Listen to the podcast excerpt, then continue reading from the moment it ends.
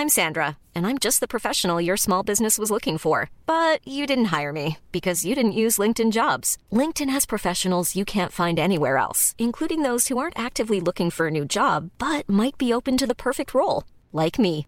In a given month, over 70% of LinkedIn users don't visit other leading job sites. So if you're not looking on LinkedIn, you'll miss out on great candidates like Sandra. Start hiring professionals like a professional. Post your free job on linkedin.com/people today.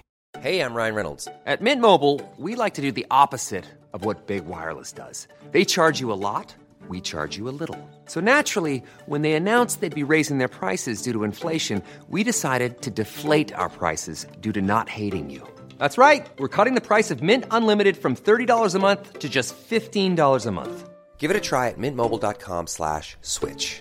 $45 upfront for three months plus taxes and fees. Promo rate for new customers for limited time. Unlimited more than 40 gigabytes per month. Slows. Full terms at mintmobile.com. Millions of people have lost weight with personalized plans from Noom, like Evan, who can't stand salads and still lost 50 pounds. Salads, generally, for most people, are the easy button, right? For me, that wasn't an option. I never really was a salad guy. That's just not who I am. But Noom worked for me. Get your personalized plan today at Noom.com. Real Noom user compensated to provide their story. In four weeks, the typical Noom user can expect to lose one to two pounds per week. Individual results may vary.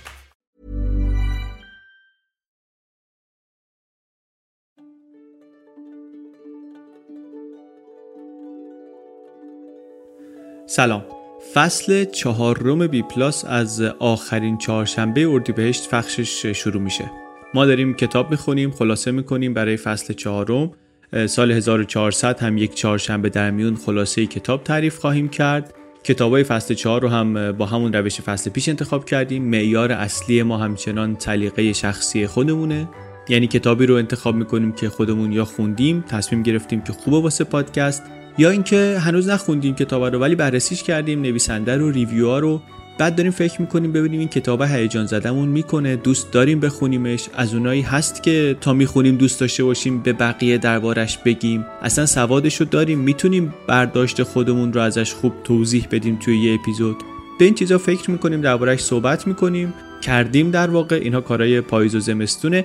الان دیگه تقویممون چند ماهه که بسته شده داریم کتاب می‌خونیم و یادداشت برمیداریم و خلاصه می‌کنیم و معیار انتخابمون در نهایت خلاصه انتخاب و سلیقه شخصی خودمونه همونطور که تا اینجا بوده. از 29 اردیبهشت هم پخش رو شروع می‌کنیم. تا اون موقع به شما هم پیشنهاد می‌کنیم که همراه ما اپیزودها و کتابهای قبلی رو مرور کنین. چه اینجا چه توی بلاگ چه توی خبرنامه چه توی اینستاگرام و چه از همه تازه تر در یوتیوب بی پلاس اونجا ما داریم هم کنجکاوی های تازه می‌کنیم و دربارش صحبت می‌کنیم. همین که میریم سراغ کتابایی که قبلا خوندیم ببینیم که چه نکته تازه ای هست اونجا که میشه در یوتیوب دربارش صحبت کرد. الان هم داریم اینجا پرشنونده ترین اپیزود فصل یک رو بازپخش می‌کنیم. فصل یک ما سه سال پیش آمد 16 تا اپیزود داشت. یه اپیزودش از همه بیشتر شنیده شد همون موقع. به اپیزودی بود که خلاصه کتاب جاده شخصیت بود. اون رو اینجا دوباره داریم پخش می‌کنیم برای کسایی که یا اون موقع نشنیدنش یا اینکه شنیدن و دوست دارن دوباره یه مروری روش داشته باشن. آخرین چهارشنبه اردیبهشت 1400 فصل چهارم بی پلاس شروع میشه.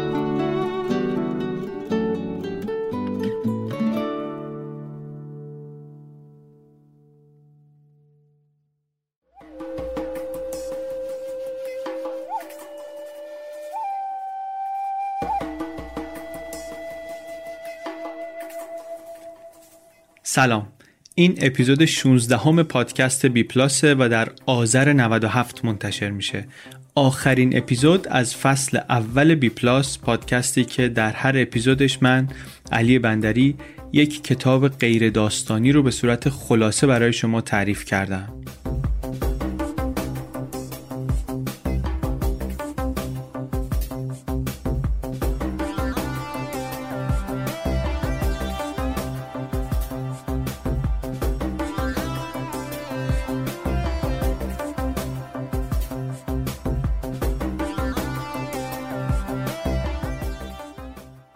در اپیزود 16 هم رفتیم سراغ کتاب The Road to Character. نوشته آقای دیوید بروکس. آقای بروکس نویسنده است. ستون نویس نیویورک تایمز. چند تا کتاب پرفروش داره. این کتابش درباره اینه که چطور خوب زندگی کنیم. یا شاید این تعریف خوبی نباشه. درباره اینه که چند نفر از آدمایی که خوب زندگی کردن رو برشته آورده داستان اینها رو بررسی کرده. این آدمایی که آدمای خوبی بودن کارهای بزرگ کردن. بعد بررسی کرده که اینا چه کار کردن که چنین شخصیتی شدن. میشه اینطوری گفت به نظرم. چطوری جوری زندگی کنیم که یه چیزی از توش در بیاد؟ جاده ای به شخصیت منظور همینه. چطور شخصیتی درست کنیم برای خودمون؟ ترجمه فارسیش هم همین جاده شخصیت اخیرا هم منتشر شده. فعلا فقط توی سایت خود ناشر میشه خریدش نسخه کاغذیش رو. جای دیگه نیست. ولی شنونده های بی پلاس می‌تونن چه نسخه کاغذی رو چه دیجیتالش رو همین الان از لینک هایی که در سایت bpluspodcast.com و در توضیحات این اپیزود می‌گذاریم بخرن با تخفیف. نسخه کاغذی رو تا چند هفته دیگه هیچ جای دیگه نمیشه خرید به جز سایت ناشر و یا از طریق لینکی که ما توی سایت خودمون گذاشتیم bpluspodcast.com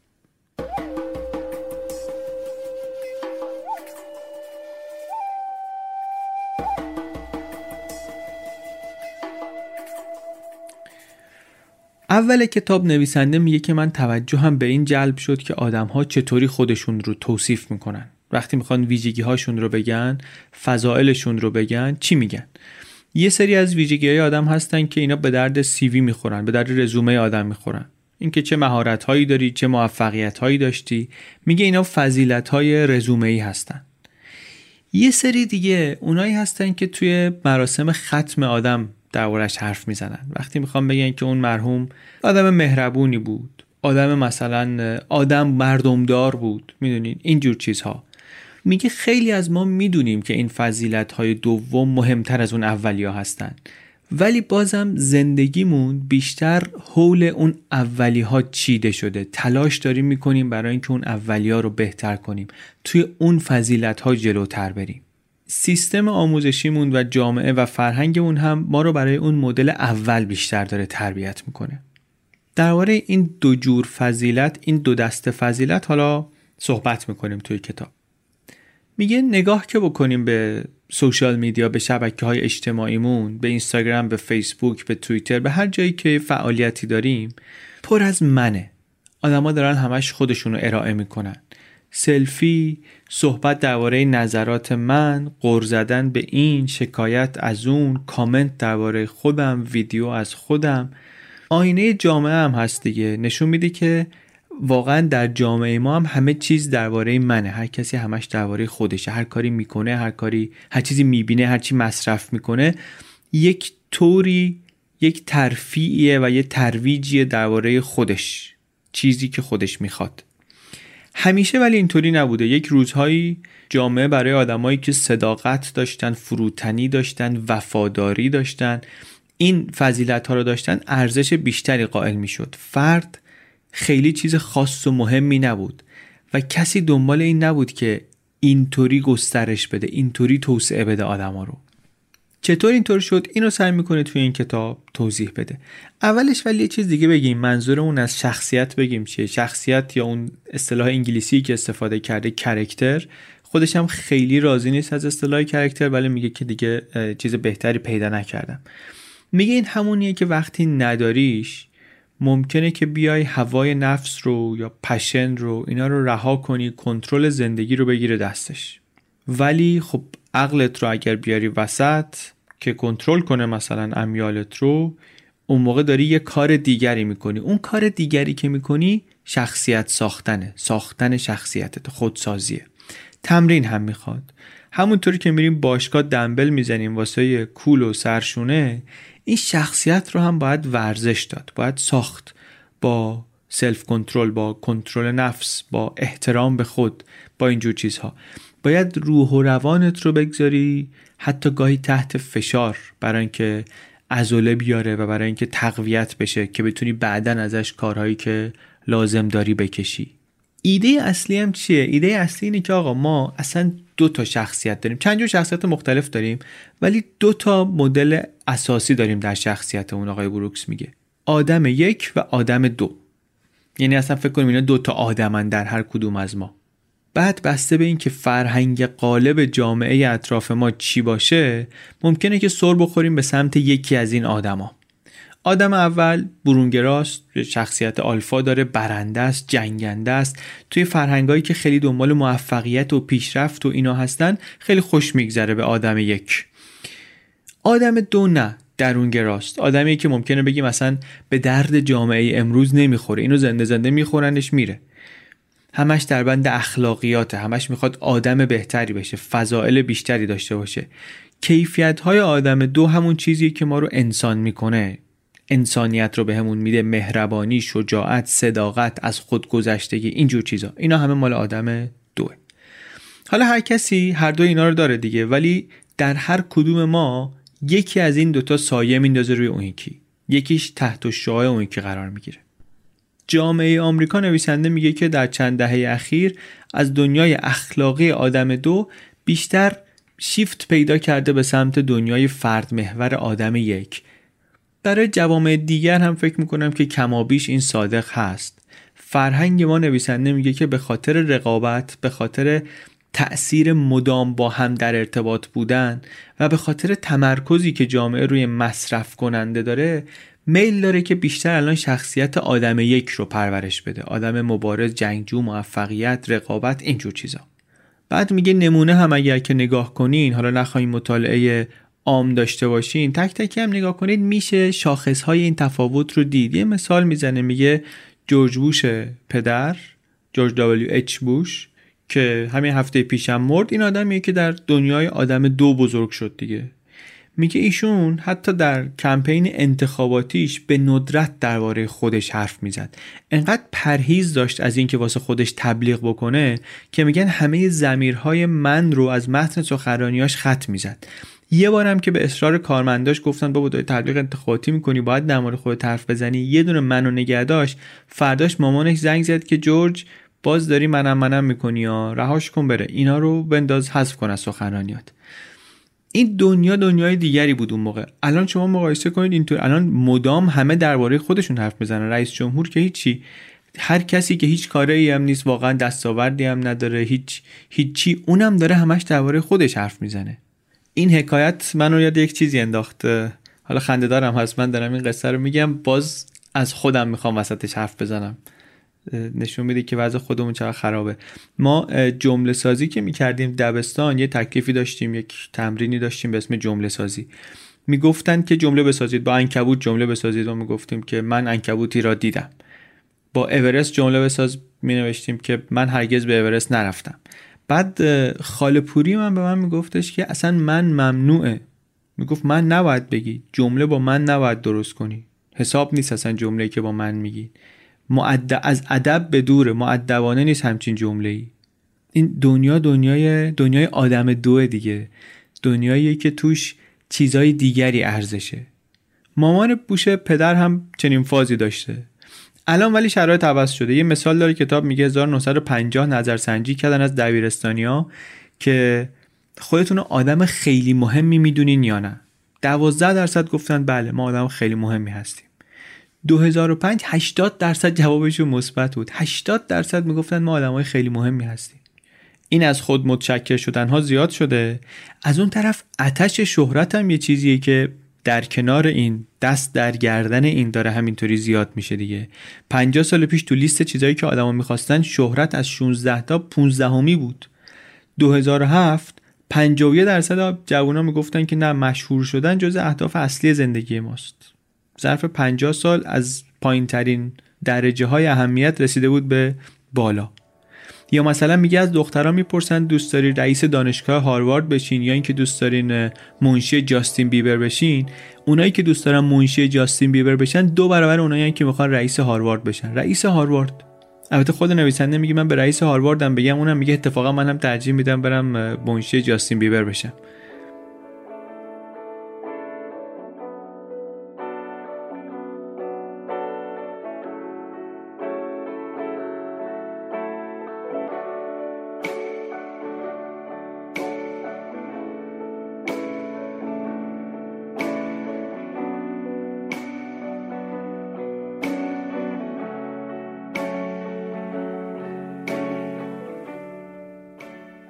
حرف اینه که چه توی اون توجه زیاد به خود در اینکه من آدم خیلی مهمی هستم و در کنارش این میل شدید به شهرت که اینم داره اون رو تقویت می‌کنه این نکته است که فرهنگ عامه رو که نگاه کنی پر از این پیام های این که تو خاصی به خودت اعتماد کن تو بهترینی. تو تربیت بچه همین تغییر واضحه. دیگه تأکیدی روی آموزش فداکاری و افتادگی و اینها نیست. خیلی برعکس بیشتر اینه که به خودت برس به خودت بیشتر توجه کن. تو بهترینی. خودت رو بذار در مرکز تفکرات. تو برگزیده ای تو خاصی. از برنامه های پیکسار و دیزنی هم مدام بچه ها همین پیامو میشنون که آدم خاصی هستی تو آدم مهمی هستی. یعنی برخلاف قبل جامعه داره به آدم یک به آدم برونگراتر به اون آدمی که به بیرون داره همش نگاه می‌کنه بیشتر اهمیت میده. یعنی این چیزی که ما میگیم که دنیا خیلی جای بهتری شده همون حرفی که در اپیزود 14 می‌زدیم که حرف درستی هم هست. طبعا هیچ کس نباید آرزوی برگشتن به اون دنیای سکسیست و نجات پرستی رو بکنه که چند دهه پیش ما داشتیم. ولی این هم هست که اون موقع آدما فروتنتر بودن. آدما به امیال و آرزوهاشون با شک و تردید بیشتری نگاه می‌کردن. آدما از ضعفای خودشون بیشتر خبر داشتن. مثلا از 23 نفری که در کابینه آیزنهاور بودن فقط یه نفر یه وزیر کشاورزی بعدا خاطراتش رو چاپ کرد. یکی از وزرا. اونم خیلی درباره خودش نبود میگن. ولی کابینه ریگان رو نگاه کنید دوازده نفر خاطرات چاپ کردن همشون هم دارن خودشون رو تبلیغ می‌کنن. یا نویسنده از دیوید فاستر والاس چیزی نقل می‌کنه اینکه آقا نگاه به جهان اینطوریه که انگار همه چی درباره ماست. میگه ما اینطوری نگاه می‌کنیم الان همه اینطوری نگاه می‌کنن که همه اخبار دنیا رو در رابطه با خودشون می‌بینن در ارتباط با خودشون می‌بینن و میسنجن. اینا همه نشونه هایی از تغییر این وضعیت.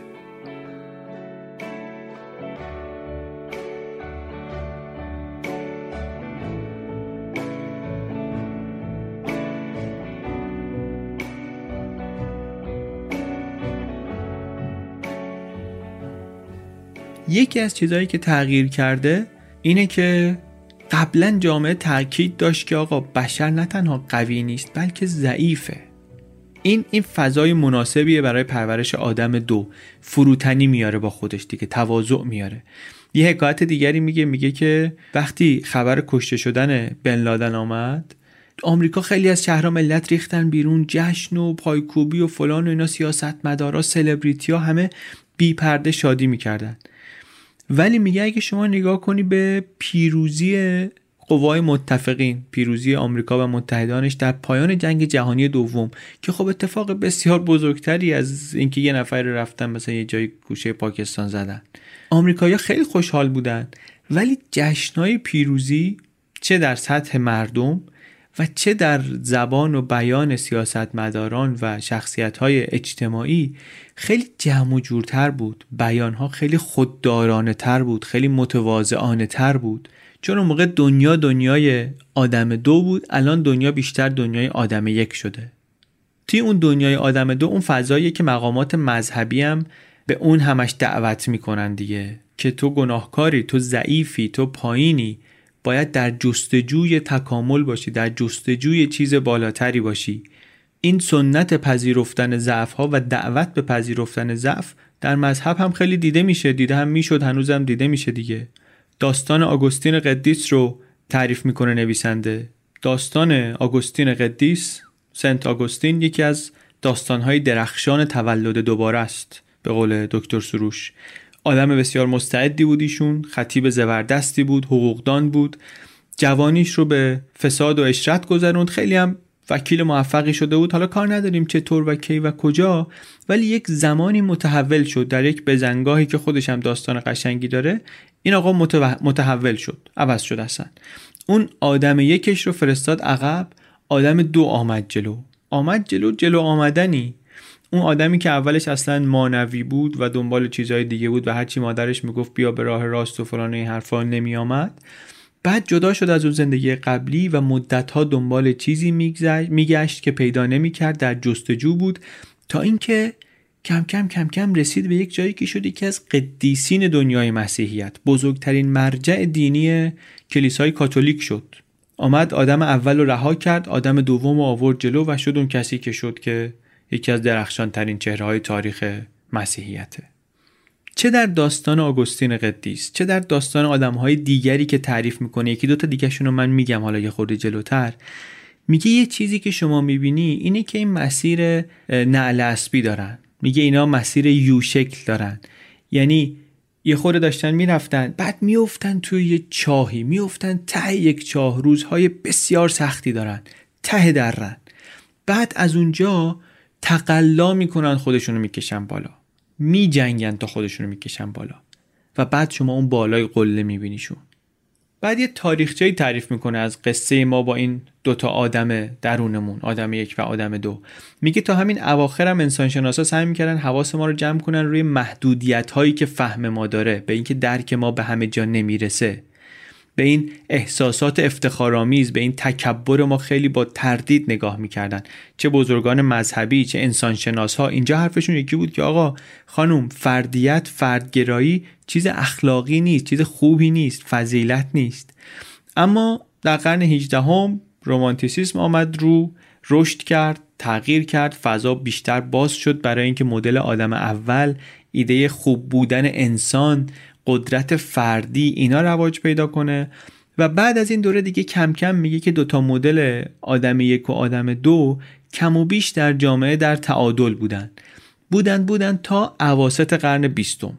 قرن بیستم اون اوائلش دشواری خیلی زیاد داشت که جنگ جهانی اول بود دوره رکود بزرگ بود بعد جنگ دوم بود. ولی اینها که تمام شد دیگه کم کم ملت آماده شدن که یک دلی از عزا در بیارن یک کیف و حالی بکنن. کم کم فقدانها از دست دادنهای مردم کمتر شد. شروع کردن یواش یواش ریلکس شدن از زندگی لذت بردن. در این راه تلاش برای زندگی راحتتر و جالبتر و بیشتر خوش گذروندن مصرف زیاد شد و متناظر با افزایش مصرف تبلیغات در حجم گسترده mass advertisement هم قابل توجه رشد کرد زیاد شد. جامعه می‌خواست خودش رو از این غل و زنجیر محدودیت های فردی رها کنه بره دنبال یک روش جدید زندگانی خوشحال و مثبت. دهه 1950 و 1960 سالهای توانمندسازی و سالهای غرور بود. گروه های به حاشیه رانده شده زنها اقلیت ها اینا افتادن دنبال حقشون. ولی توی همین سالهای empowerment قدرت فردگرایی زیاد شد. می‌شد همینجا دید که امیال شخصی آدما دیگه داره اخلاقیات رو تحت شعا قرار میده. هرچند که به ظاهر موضوع ممکنه خوب باشه اما حقیقت اینه که این رفتن به سمت فردیت این گرفتار فردگرایی شدن شیفت کردن از تمرکز روی انسانیت و حفظ نفس به تمرکز روی امیال شخصی برای ما برای بشریت خیلی گرون تموم شده. حالا تعریف می‌کنیم که چرا. ولی نویسنده میگه که این عواقبی داشته که عواقب سنگینی بوده برای ما.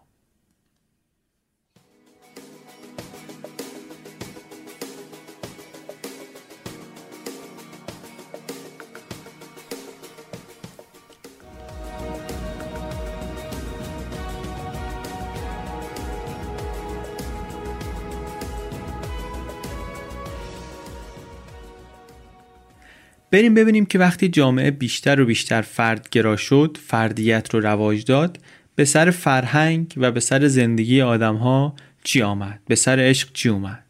روح آدم یکی این روزهای ما هی تشویقمون می‌کنه که بریم دنبال آرزوهامون. این بدم نیست به خودی خود دیگه.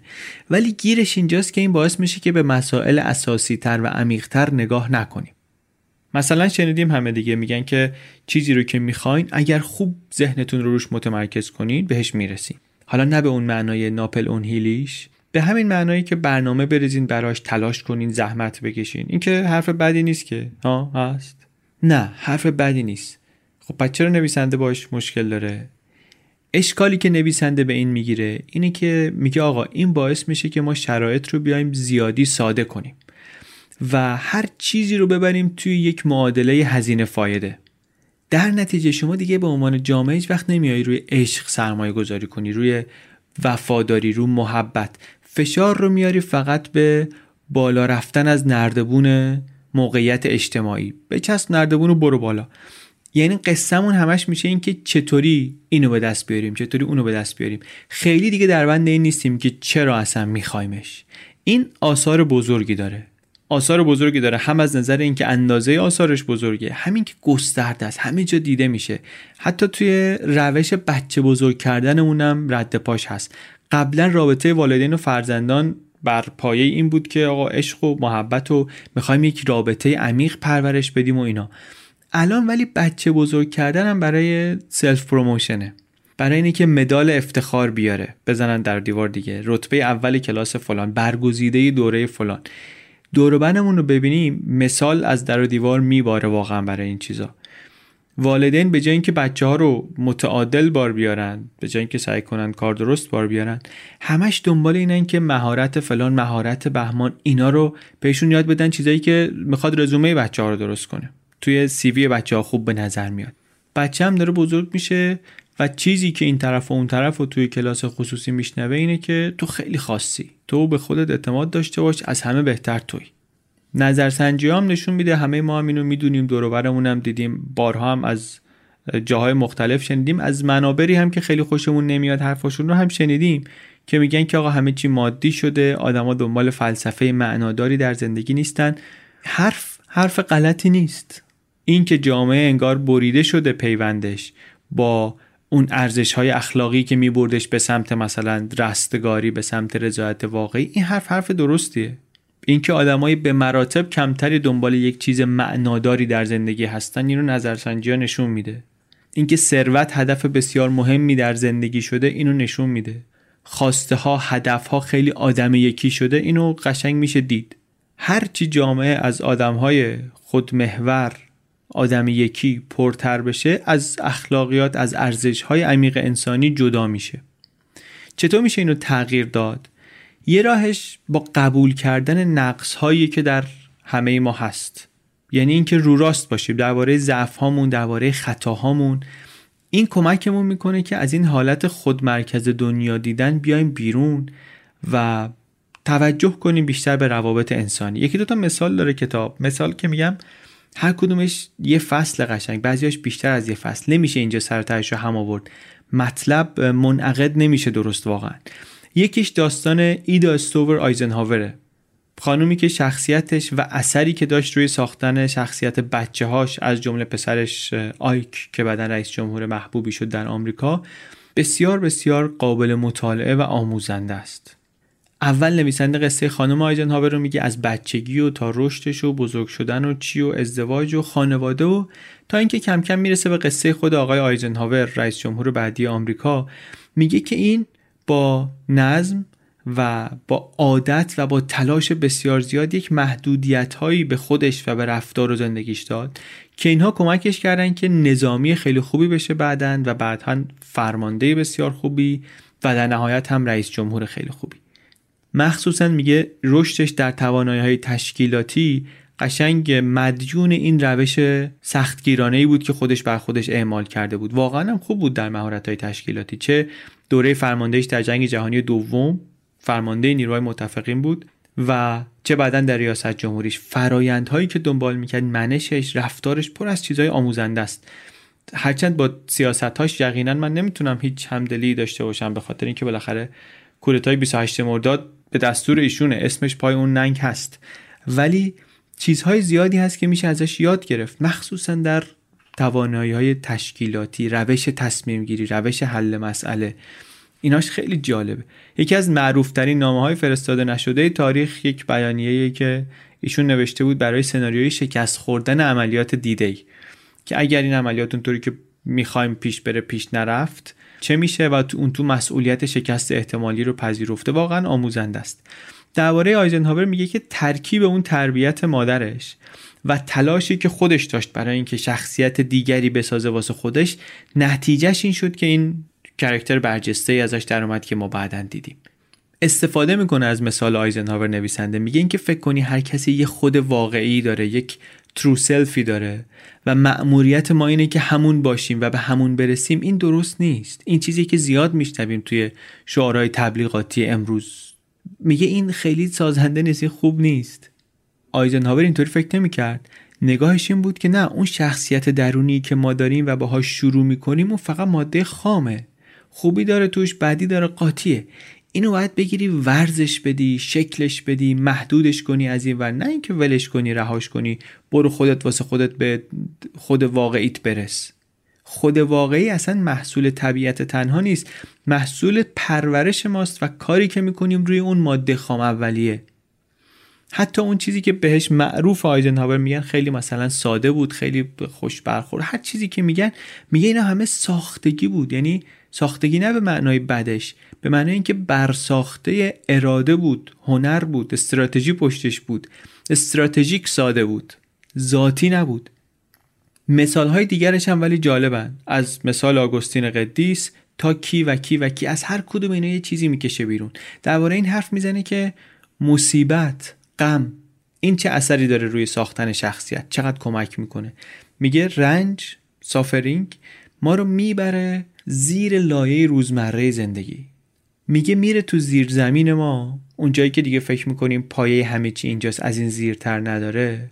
بعد اونجا یک گودال در میاره. اونجا رو سوراخ می‌کنه یه گودی در میاره. بعد میره اون تو این کاری که میگه غم با آدم می‌کنه مصیبت می‌کنه. بعد میره تو اون دوباره اون تو یه سوراخ دیگه در میاره. هی عمیقتر میشی هی عمیقتر میشی. اون وقت اینطوریه که میگه که مصیبت و رنج نشونمون میده که واقعا کی هستیم. خود واقعیمون رو نشونمون میده.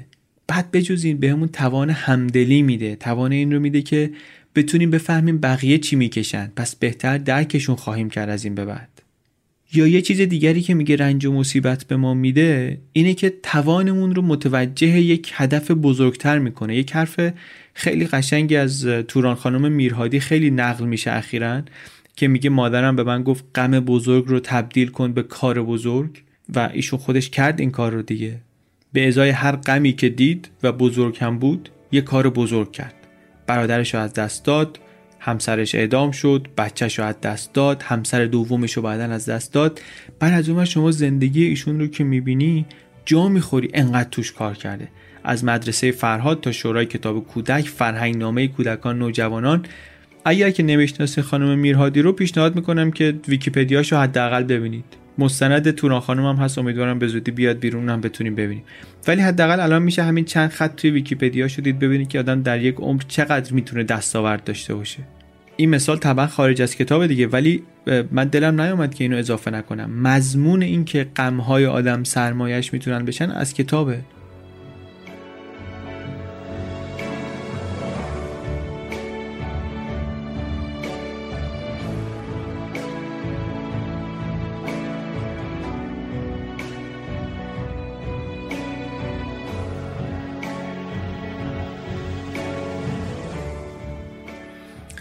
درباره عشق هم یک چیزهای مشابهی میگه این آقای بروکس. خیلی قشنگ حرف می‌زنه درباره عشق. من نمی‌تونم خوب اینجا تحویلش بدم. میترسم که حق مطلب ادا نشه. برای همین شاید بهتره که اصلا نرم توش واگذار کنم به شما و کتاب. ولی اولش رو میگم چون دلم واقعا طاقت نمیاره. هر کسی که ما میگیم شخصیت عمیقی داره این توانایی عظیمی داره برای عشق حتما. یک دلیلش اینه که عشق آدم رو متواضع می‌کنه. وقتی که شما عاشق میشی به یک ارتشی داری اجازه میدی که بیاد تسخیرت کنه.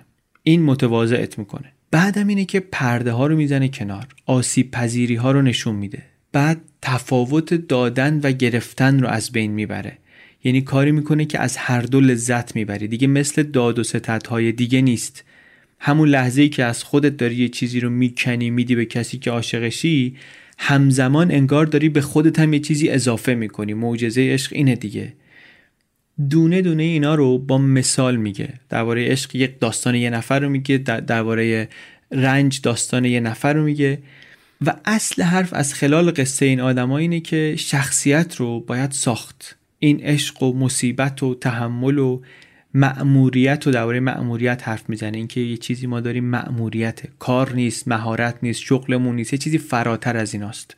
اون آدمایی که شخصیت دارن متوجه یک مأموریتی هستن در این دنیا واسه خودشون.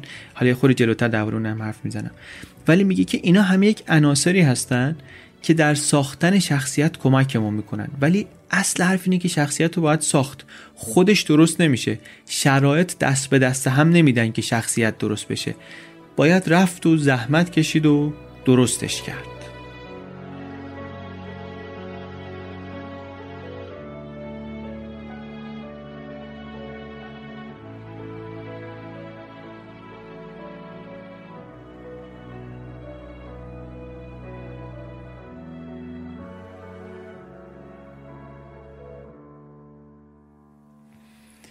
یه چیز جالبی که میگه مشترک خودش میگه این مشترک بین آدمایی که من قصهشون رو دارم میگم اینه که اینا جوونیشون رو نگاه کنی 20 سالگی 30 سالگی ها داغونه. شلخته است معلوم نیست اصلا چی کارن. ولی تو هفتاد سالگی درخشان وضعشون. دستاوردهاشون قبط انگیزه. این هم یک شاهد دیگریه بر اینکه کار می‌بره قشنگ. ساختن شخصیت کار می‌بره. بعد سعی می‌کنه یک درس های استخراج کنه. از مطالعه این آدما میگه ببینیم واسه اینکه عمیق زندگی کنیم ببینیم اینا چه کردن. از آیزنهاور یاد بگیریم. آدمی که خودش رو زیر پا می‌گذاره میگه باید خودت رو بشکنی. خودت رو بشکنی بعد از اون خرابه دنیا رو بسازی. کسی که خودش رو کنترل کنه خشمش رو کنترل کنه مادر آیزنهاور بچه که بود بهش گفتش که کسی که خشمش رو کنترل کنه بعدا می‌تونه بیاد شهرم کنترل کنه. در مقابل این همه صدایی که دارن تشویقمون می‌کنن که ببین چی می‌خوای برو دنبال همون به خودت برس ایشون آقای نویسنده داره دعوتمون می‌کنه که نه به خودت نگاه نکن بیرون رو نگاه کن. ببین دنیا چی لازم داره. ببین چه مشکلی رو می‌تونی حل کنی برو دنبال اون. نگاهت به جای اینکه به تو باشه به بیرون باشه. اون مفهوم وکیشن که دربارش حرف زدیم مفهومی که من اینجا مأموریت فکر کردم که بهترین ترجمه است براش. چون گفتم منظور شغل و حرفه و مهارت و اینها نیست. میگه این آدمای خارق العاده اینا گشتن ببینن مأموریتشون چیه؟ اونو انجام دادن. مأموریت عوض کردنی نیست. یه چیزی که عمرتو ممکنه بذاری روش. و این مأموریت هم مثل همون رنج مثل همون عشق مثل چیزهای دیگری که گفتیم این هم یک عنصر از عناصر سازنده شخصیت یکی از چیزهایی که می‌بینی که در این آدم ها مشترک فرمول در نمیاره کتاب که مثلا بگه راه رسیدن به شخصیت اینه. داره بر ما یه خورده تعریف می‌کنه که ببینین آدما چی کار کردن. ببین آدمایی که تونستن آدم بزرگی بشن کارهای مؤثر بکنن ببینیم اینا چی, در خودشون تربیت کردن چه جوری خودشون رو ساختن. ایده محوری اینه که این کشمکش بین آدم یک و دو رو اینا چطوری هندل کردن ها؟ بعد یه کاری هم که می‌کنه نویسنده آدم مذهبی خیلی مشخص از کتاب توی حالا مؤخرا یه خورده توضیح میدم. میاد یک سری مفاهیمی رو مثل گناه مثل روح میگه اینها در جهان امروز معنیشون رو از دست دادن. اینا وصل شدن به چیزهایی که نباید لزوما می‌شدن. گناه شده همتراز هر چیزی که به آدم توش خوش بگذره باهاش خوش بگذره. در حالی که برای اینکه اخلاقی زندگی کنیم برای اینکه یادمون بمونه که باید اخلاقی زندگی کنیم ما احتیاج داریم که این مفاهیم رو بتونیم پس بگیریم. به جای گناه نمیشه گفت خطا اشتباه کوتاهی. این چیزایی که ما امروز استفاده می‌کنیم سعی می‌کنیم زهر ماجرا رو باهاش بگیریم. زبان امروز میگه این مفاهیم رو سطحی کرده. خیلی دیگه شفاف نمی‌تونیم حرف بزنیم درباره درست و غلط اخلاقی. و ضررش به قول نویسنده اینه که حواسمون نیست که هزینه اخلاقی کارهایی که داریم هر روز می‌کنیم چقدره. چون زبانش رو نداریم دربارش حرف نمی‌زنیم. خیلی الان اینطوری فکر می‌کنیم که ما خوبیم. جامعه است که بده. قوای اجتماعی هن که اینا بدن قدرتمندانن که بدن دولته که بده شرایط بده. غلط هم شاید نباشه این حرف. ولی این آدمای استثنایی که قصهشون رو می‌خونیم اینا اینطوری فکر نمی‌کردن. اینا نگاهشون به خودشون بود. اینا اهل خودت رو دوست داشته باش و تو خوبی و اینا نبودن. اینا کاستی می‌دیدن در خودشون زحمت میکشیدن درستش می‌کردن و اصلا ایدهشون به نظر می‌رسه این بوده که اصل اون کشتی که باید بگیری با دنیای بیرون نیست. اینا اون آدمایی که میگن کشتی اصلی رو نباید واسه موفقیت گرفت. کشتی اصلی داخلیه. واسه رستگاری آدم اون تو باید اول کشتی گرفت و پیروز شد و ساخت. بعد میای بیرون. بعد میگه اتفاقا این شرایطی که ما امروز داریم این تمایل زیادی که به شعر کردن و همرسان کردن داریم اتفاقا ممکنه اینجا به درد بخوره. به خاطر اینکه کاری که باید بکنیم اینه که تمرکز رو از خودشیفتگی از انقدر خودمون رو دوست داشتن برداریم و سختی ها و مشکلاتمون رو شیر کنیم. آسیب پذیری هامون رو رو نقص هامون کار کنیم. به اونا بخوایم چیره بشیم. اینطوری ممکنه یه خورده جا باز کنیم واسه این آدم دو. هم همه چی رو نذاریم واسه آدمه که خود واسه آدم دو جا باز کنیم. کمک هم لازم داریم. روی این خیلی تاکید داره نویسنده که در مسیر ساختن شخصیت کمک بیرونی لازمه. لنگرگاه لازمه. حالا واسه هر کسی هم ممکنه یه چیزی باشه این لنگرگاه. و این کمک بیرونی خواستنش هم معمولا سخت. کمک گرفتن سخته. اون چیزی که اینجا میاد سنگ اندازی می‌کنه در این جاده معمولا غرور ماست. غرور که میاد به ما میگه که نه تو مرشد نمی‌خوای تو کمک نمی‌خوای تو راهنما مربی لازم نداری. حلمون میده بیشتر که بریم اون سمتی که خفن بودن خودمون رو ثابت کنیم. نمی‌ذاره کمک بگیریم. و این خودش بعدا میشه بزرگترین مانع در سر راه ما به سمت شخصیت. اینه که آقای بروکس میگه که مرحله اول رها شدن از غروره. کتاب حرف بیشتر داره ولی همینجا ببندیم این اپیزود رو دیگه. این حرف آقای نویسنده که قدم اول در جاده شخصیت کنار گذاشتن غروره به نظرم حسن ختامیه واقعا برای پادکست. هم برای این اپیزود هم برای فصل اول پادکست بی پلاس.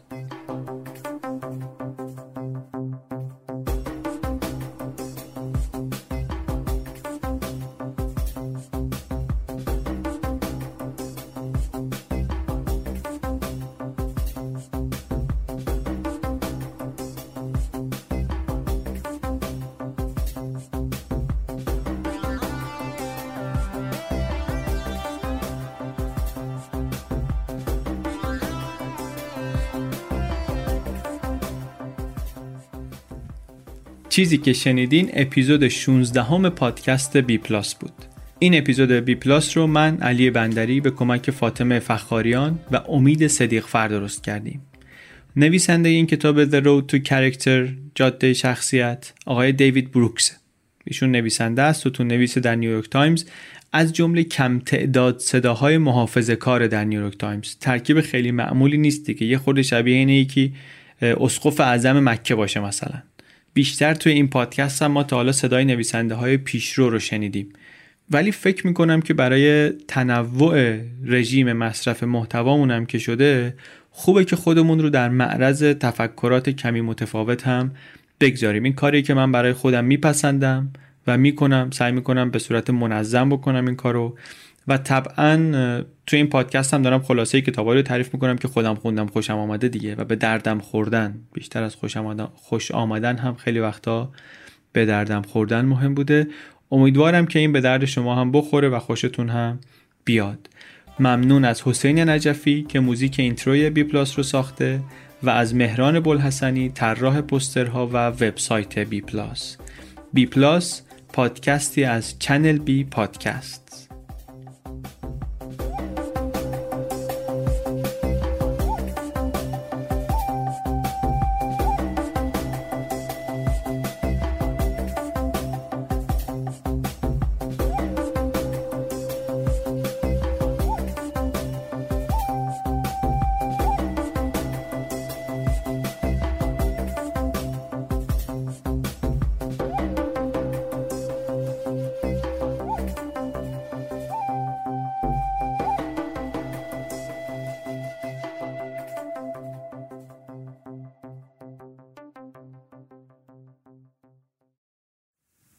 امیدوارم که این اپیزود رو پسندیده باشین. همونطوری که اول اپیزود هم گفتم ما یوتیوب بی پلاس رو هم فعالتر کردیم. یعنی من دیدم که یک کتابایی رو که توی پادکست کار کردیم من دوست دارم یا لازم دارم که دوباره برم سراغشون یا با یه سوال مشخصتر یه جای کتاب رو می‌خوام دوباره بخونم ازش کمک بگیرم. بعد گفتم که بیام چیزایی رو که اینطوری پیدا می‌کنم مرتب بگم در یه ویدیوهای کوتاه ده دقیقه‌ای بذارم در یوتیوب بی پلاس.